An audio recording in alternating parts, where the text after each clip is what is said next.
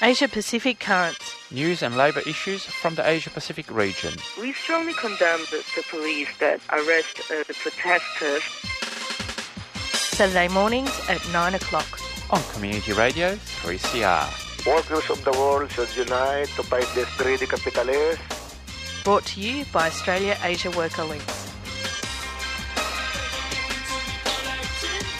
Good morning and welcome to Asia Pacific Currents here on Community Radio three C R.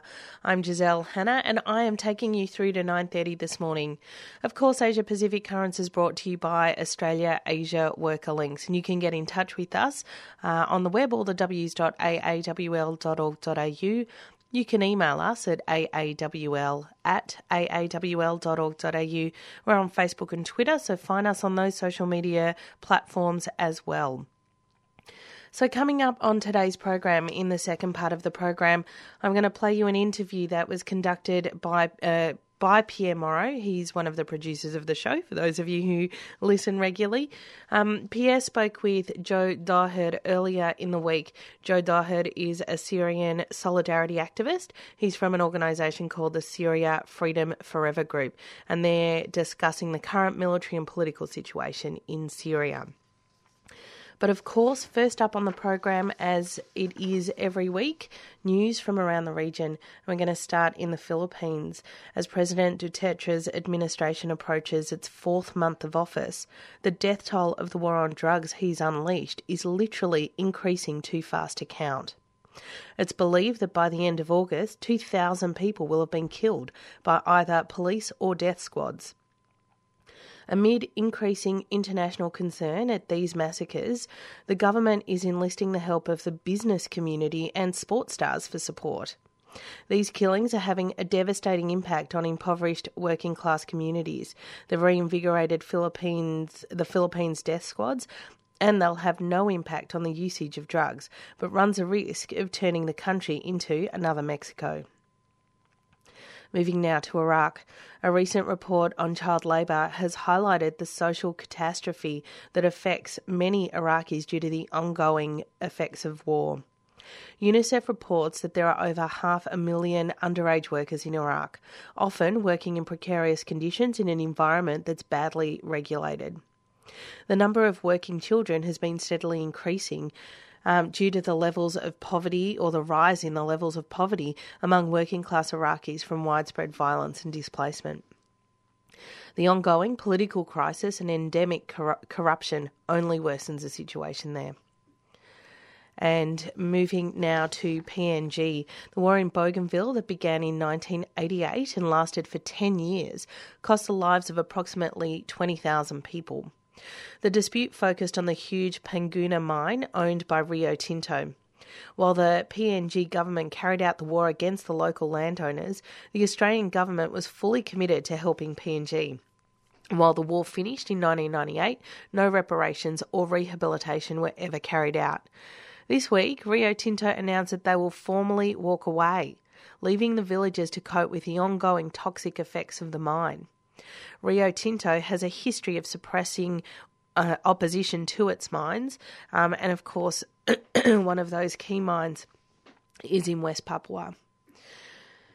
And now looking at the situation for seasonal workers in Australia, a recent investigation by the Fair Work Ombudsman found that a group of twenty-six fruit workers from Pacific Island nations were subjected to illegal practices. The workers were brought here by Seasonal Labor Solution, a labour hire company, and they weren't. They were not only underpaid, but also subjected to extraordinary, extraordinarily long work hours. Just last week, the National Union of Workers was able to win back wages for two international farm workers. These aren't isolated cases in the Australian fresh food producing sector. The N U W has now produced a website to help international workers in Australia work out if they're being underpaid. And in Turkey, over three hundred workers employed at the Huzong plant in Çerkezköy, which is a small city just west of Istanbul in Turkey, have been on strike since mid-August against the company's anti-union stance. Five years ago, the workers managed to form a union and get it formally uh, to be recognised by the courts. The company challenged this decision and has tried to intim- intimidate and pressure the workers to leave the union. In the last few years, the unions in Turkey have faced increasing hostility from both the employers and the government. And in South Korea, last weekend, migrant workers in South Korea staged rallies in the city of Seoul, Daegu and Busan to call for greater rights. As with many other countries in the world, migrant workers in South Korea are brought in on temporary visas. They're unable to access the full rights that other workers have and therefore suffer greater exploitation at their workplaces. While they've fought and achieved gains in the past, they're still demanding secure visas, an end to discrimination and the right to freely choose their jobs.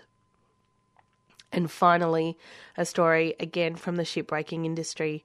The most recent report about the shipbreaking industry in Pakistan, India and Bangladesh details the consequences of the brutal race to the bottom that drives this industry. As a country with the lowest wages and costs, Bangladesh received around forty percent of ships in the months of April to June, um, which were sent to South Asia. Many deaths and injuries were recorded in this period. Unfortunately, while workers are trying to organise, the repression of trade unions means that injuries and deaths are common in this in the shipbreaking yards. And that's all we've got for news from around the region. I'm going to go to some community announcements and then our feature interview for the morning. In twenty sixteen, three C R published a book to celebrate the station's fortieth birthday. Years in the making, Radical Radio, celebrating forty years of three C R, is a visually stunning account of the people and ideas that make up this dynamic station. At three hundred pages, the book includes hundreds of images and over fifty features on programs, people, music and technology from across the decades. You can get your copy of three C R's book for forty-nine dollars fifty at the station during business hours at twenty-one Smith Street, Fitzroy. Or online at three c r dot org. au forward slash shop. Get a piece of your own history. three C R's Radical Radio is available now.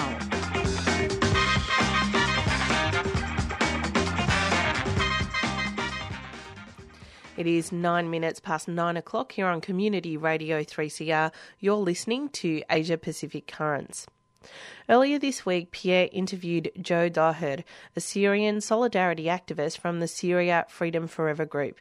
They spoke about the current military and political situation in Syria and what actions can solidarity activists take to support the popular uprising within Syria. It's been over five years of war in Syria. Who are the main military armed groups in Syria now? After five years, after the beginning of the uprising that turned increasingly into uh, a military confrontations on various sides, on one side you have the, the army of the regime that has been consider- considerably weakened, that passed from three hundred thousand soldiers to between sixty thousand to ninety thousand soldiers. So they are not the one directly involved in the various fightings. But you do have important militias that have been established by the regime, like the National Defense Forces, for example, that are not only linked on sectarian links, but also ethnic links, uh, tribal links, uh, clientelism, corruption as well. That is a force that now constitutes around eighty thousand, maybe one hundred thousand militiamen. And that is also trained and funded partly by uh, the Islamic Republic of Iran, and also by some businessmen close to the regime. In addition to this, on the, the, the regime side, you have, of course, uh, various uh, Shia Islamic fundamentalist forces, such as Abbas, uh, militia from Iraq, uh, various uh, Shia sectarian militias from Iraq, as well as uh, fighters from uh, Iran, Afghan Shia refugees that are used by the, the Islamic Republic of Iran, completely exploited. Uh, you have the Hezbollah group, which is the Lebanese uh, Shia fundamentalist force with thousands of uh, soldiers on the ground. And obviously, uh, Iranian generals, cadres, uh, training, participating in uh, the various military offensive. throughout Syria. You also have uh, Russian soldiers on the ground also playing an important role in uh, training, advising the various forces on the ground uh, with army regime. And Ashenshin, of course, an important uh, Syrian air aviation and Russian aviation that have been uh, bombing various areas of Syria, especially Aleppo, for the past few months. Uh, with uh, destructive and um, murderous uh, results. So this is on the side of the regime. On the other side, you have various military components. You obviously have the Kurdish uh, P Y D forces that control certain areas of uh, Syria. You have the Islamic State that also control various areas of Syria. Notably, its main control is on Raqqa, but you do find other groups of uh, Daesh throughout uh, Syria, and after you have various uh, opposition forces that are framed within the opposition, but even there you have a lot of differences. For example, uh, Fateh Sham, which is ex uh, Jabhat al-Nusra, that was linked to Al-Qaeda, that is still very much the same organization, sectarian, reactionary, that accepts to work with other Islamist uh, fundamentalist groups such as uh, Islam Army, Of uh, led by Alush, which is present in mostly in Damascus countryside, but also in the north. You have the Salafist jihadist group that is called Ahrar al-Sham, which is mostly present in northeastern of Syria, Idlib, countryside of Idlib, uh, countryside of Aleppo. Uh, J- Fateh Sham, ex-Jabhat al-Nusra, is also mostly present in northeast of Syria, but also in other areas of Syria. And you have various uh, Free Syrian Army groups. So, for example, in northeastern Syria are mostly, most of the time, under the leadership of um, Ahrar al-Sham, Jabhat al-Nusra, although there are also some opposition.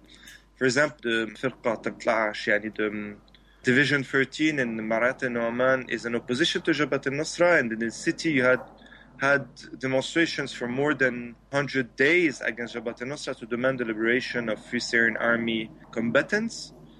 And in the south, close to Daraa areas, you have the um, Southern Free Syrian Army, but is very much controlled by um, the U S and uh, the Jordanian state that uh, most of the time forbid this group to, to fight the regime and want, uh, wants it to concentrate on the Islamic State.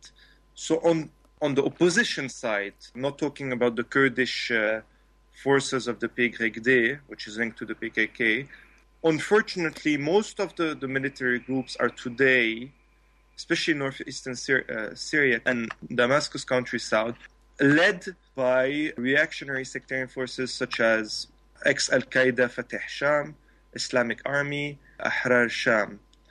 So this is very unfortunate. Although you do have some groups of the Free Syrian Army uh, with democratic aspirations still uh, present in various areas of Syria, but very much weakened. In the areas that are in the big cities and the smaller cities, are there still civilian groups, organizations that are still active politically in rebel areas? Yes, definitely. And this is why Aleppo, the liberated areas of Aleppo, has been targeted by the regime for the past few months and even past few years, is that you have a center of democratic uh, civilian society, if you want, with democratic groups organizing demonstrations in the framework of the spirit of the Syrian Revolution, freedom and dignity, and opposing sectarianism, that has been organizing from A to Z their areas, three municipalities being elected, although with obviously problems with the lack of women in the participation of municipalities, management, but you had the, the organization of theaters, of uh, medical centers, especially hospitals and uh, liberated areas in Aleppo have been targeted by Russian and Syrian bombings. And as a reminder, you had when you had a, a small period of truce, of stopping of the war, in February you had more than one hundred demonstrations throughout the country. So it means as soon as the war stopped, you have an upsurge of, uh, of democratic uh, demonstrations because these democratic groups are still present on the ground, although weakened very much, first because of the regime and secondly, obviously, because of the reactionary fundamentalist Islamic groups that also attack them, although on, on a much lesser level than the, the regime, because the regime is bombing, it has more power forces and its allies. But these groups are still present. And uh, also you had demonstrations in the summer in regime uh, areas such as Sueda, which is majority inhabited by the Druze minority, against the regime. So you still have, although very much weakened, democratic groups still present within the country, struggling for the initial aspiration of the revolution: democracy, social justice, and against sectarianism and racism. So there's still a, a little bit of hope, but this hope is only possible to reorganize if the war ends. You did mention about some demonstrations within government control areas. Can you give us just a quick overview of what it is like, especially for working class people in the government control areas and cities in Syria after five years of war? Obviously, it was saying that the, the popular classes in usually liberated areas from the regime are suffering much more than under governmental areas. I'm not speaking of the Kurdish areas, although they're also suffering under the, for various uh, reasons, political, social, et cetera. But under the, the, the regime domination, first of all, you have an inflation that has gone over two hundred percent, two hundred fifty percent. So uh, products, uh, basic necessities are very expensive, while most of the salaries have not been indexed to this uh, rising inflation. People are living under very difficult conditions. Unemployment has gone over sixty to seventy percent. Statistics show that people living on the poverty line is around sixty to eighty percent throughout Syria. Obviously, workers are not able to organize on the regime areas, and this is not something new. Pressure on them has been increasing, especially to satisfy businessmen linked to the regime. Uh, no kind of protest challenging the regime and its art is allowed. On certain issues, for example, parties uh, close to the regime or supportive to the regime do some small demonstrations on social issues, but without challenging the regime at all. This is without forgetting that uh, the clientelism of the regime obviously increased uh, throughout this five years uh, to satisfy the businessmen linked to the regime. So the patrimonial nature of the regime has only been strengthened. Now, just looking slightly more at the regional influences, in the last couple of months, the government of Turkey seems to be changing its foreign policy objectives. How do you see these changes affecting the situation on the ground in Syria? Changes regarding Turkish foreign policy were occurring in the past few months and has been accelerated with the, the failed coup of a fraction of the army uh, in Turkey. First of all, a direct rapprochement with uh, Russia and Iran. And uh, there's been even a Lebanese newspaper, Safir, saying that a Turkish member of the security services visited Damascus.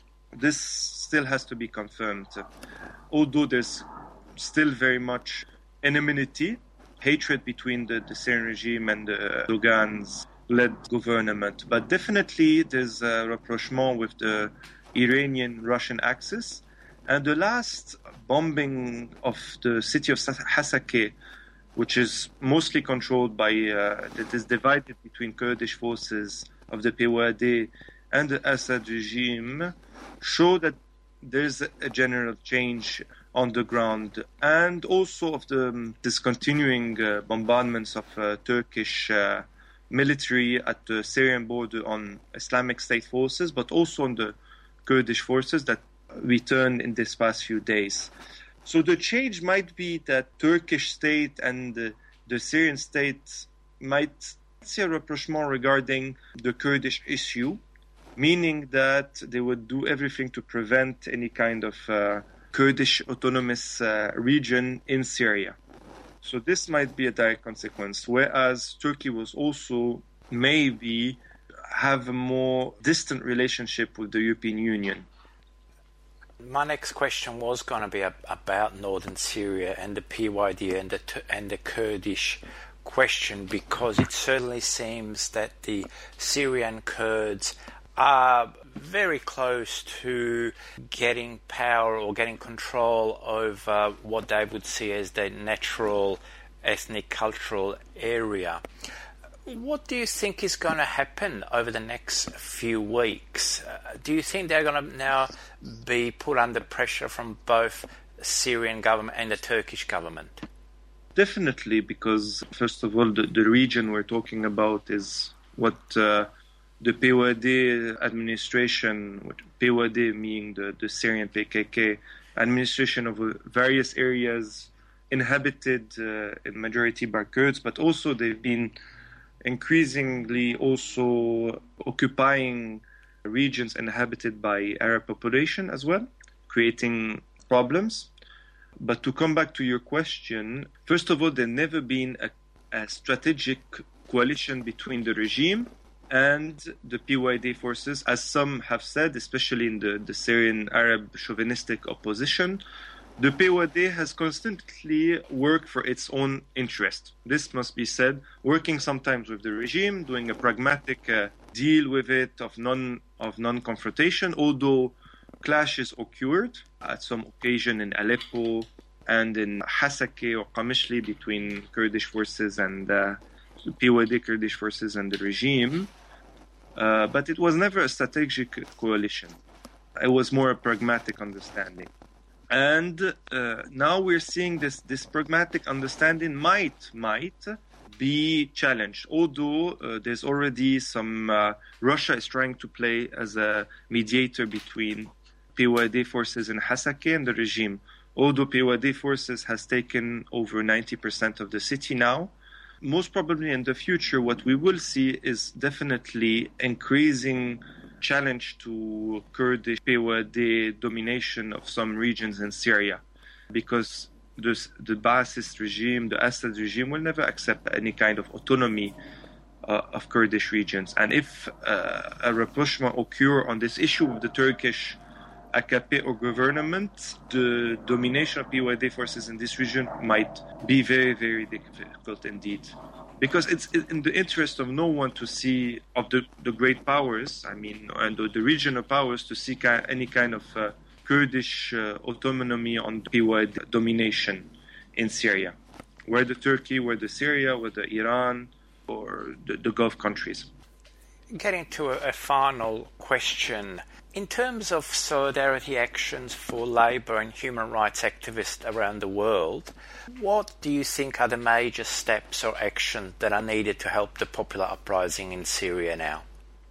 So solidarity must be done, I think, on two levels. First of all, uh, regarding Syria, it's to provide our solidarity and assistance when it's possible to the democratic forces in the country, in Syria, still fighting and struggling for the initial objective of the revolution, which is, which are, as I said before, democracy, social justice, and against sectarianism, against racism, which means that they oppose both the regime, Assad regime, and uh, religious uh, fundamentalist forces.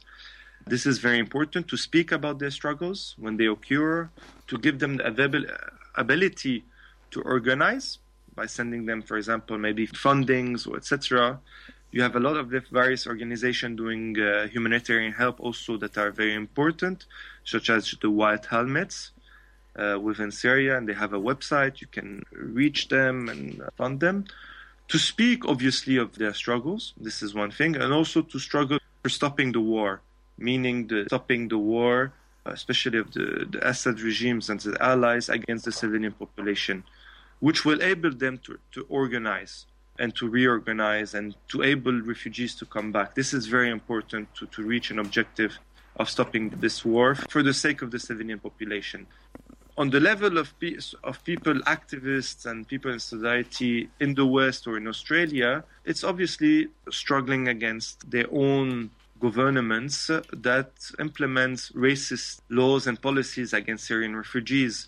We have to have a clear slogan of welcoming refugees, opening borders, give them the ability to live and not to survive. It means providing them housing, enabling them to work, et cetera. Obviously, this means also challenging neoliberal policies of your own uh, governments, challenging imperialist policies of uh, of your own governments. I know that Australia is participating with the coalition in bombing areas in Syria and Iraq. This does not help uh, most of the times because it's creating the same conditions that allowed, for example, Daesh to develop, especially when dictatorship, authoritarian regimes are not removed. So imperialist and obviously military policies must be challenged as well. So this is how I think we should organize solidarity and obviously give voices to, to Syrian Democrats and progressive uh, in Australia by organizing conferences to speak about their struggle and to make links between our struggles in Australia or in Syria. Because any advances of the Syrian people is advances for the Australian popular classes, just as the opposite is true. So I think this is important to put it in an internationalist framework when we speak of solidarity and we act in solidarity. Thank you for that, Joe. There were certainly inspiring and fighting words, uh, especially on a topic that, unfortunately, for our sisters and brothers in Syria, they're, they're facing very tough and hard times. So thank you again for um, taking time out to talk to us. Thank you uh, for the invitation. Have you ever wanted to write songs about important issues and help change the way people think about them? Change the World with Your Song is a songwriting competition designed to do just that, built around the four themes of environment, social justice, war and peace, and political satire. It has age categories from kids to adults. For more information about this national songwriting competition, go to change the world with your song dot com, a three C R supporter. Hi, this is Liz Stringer and you're listening to the mighty three C R on eight fifty-five A M and digital radio, three c r dot org dot a u. That's right, you are listening to three C R. It is twenty-eight minutes past nine o'clock. Uh, that is bringing us to the end of the program. The interview that you just heard was between Pierre Moreau and uh, Joe Daher. Joe Daher is a Syrian activist and he's in the group called Syria Freedom Forever. Some community announcements before we conclude the show. The first one is uh, there is a prominent um, left-wing um, Sri Lankan musician who is in town. His name is Jayatilaki Bandara. He's the voice of the silent masses, best known for awakening public consciousness through songs over four decades. He's going to be in Melbourne on Saturday the third of September. And there is an event uh, at the Glen Waverley Community Centre that starts at six o'clock.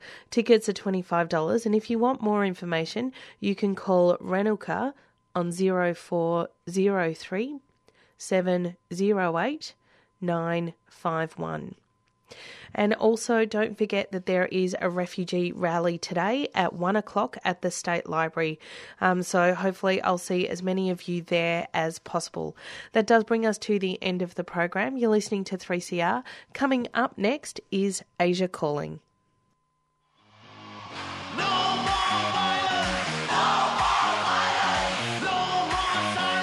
Hey, this is Nick from Pinyao. You're listening to three C R. Please support community radio and your local music scene. Subscribe now. Give money back to the people that give music to you.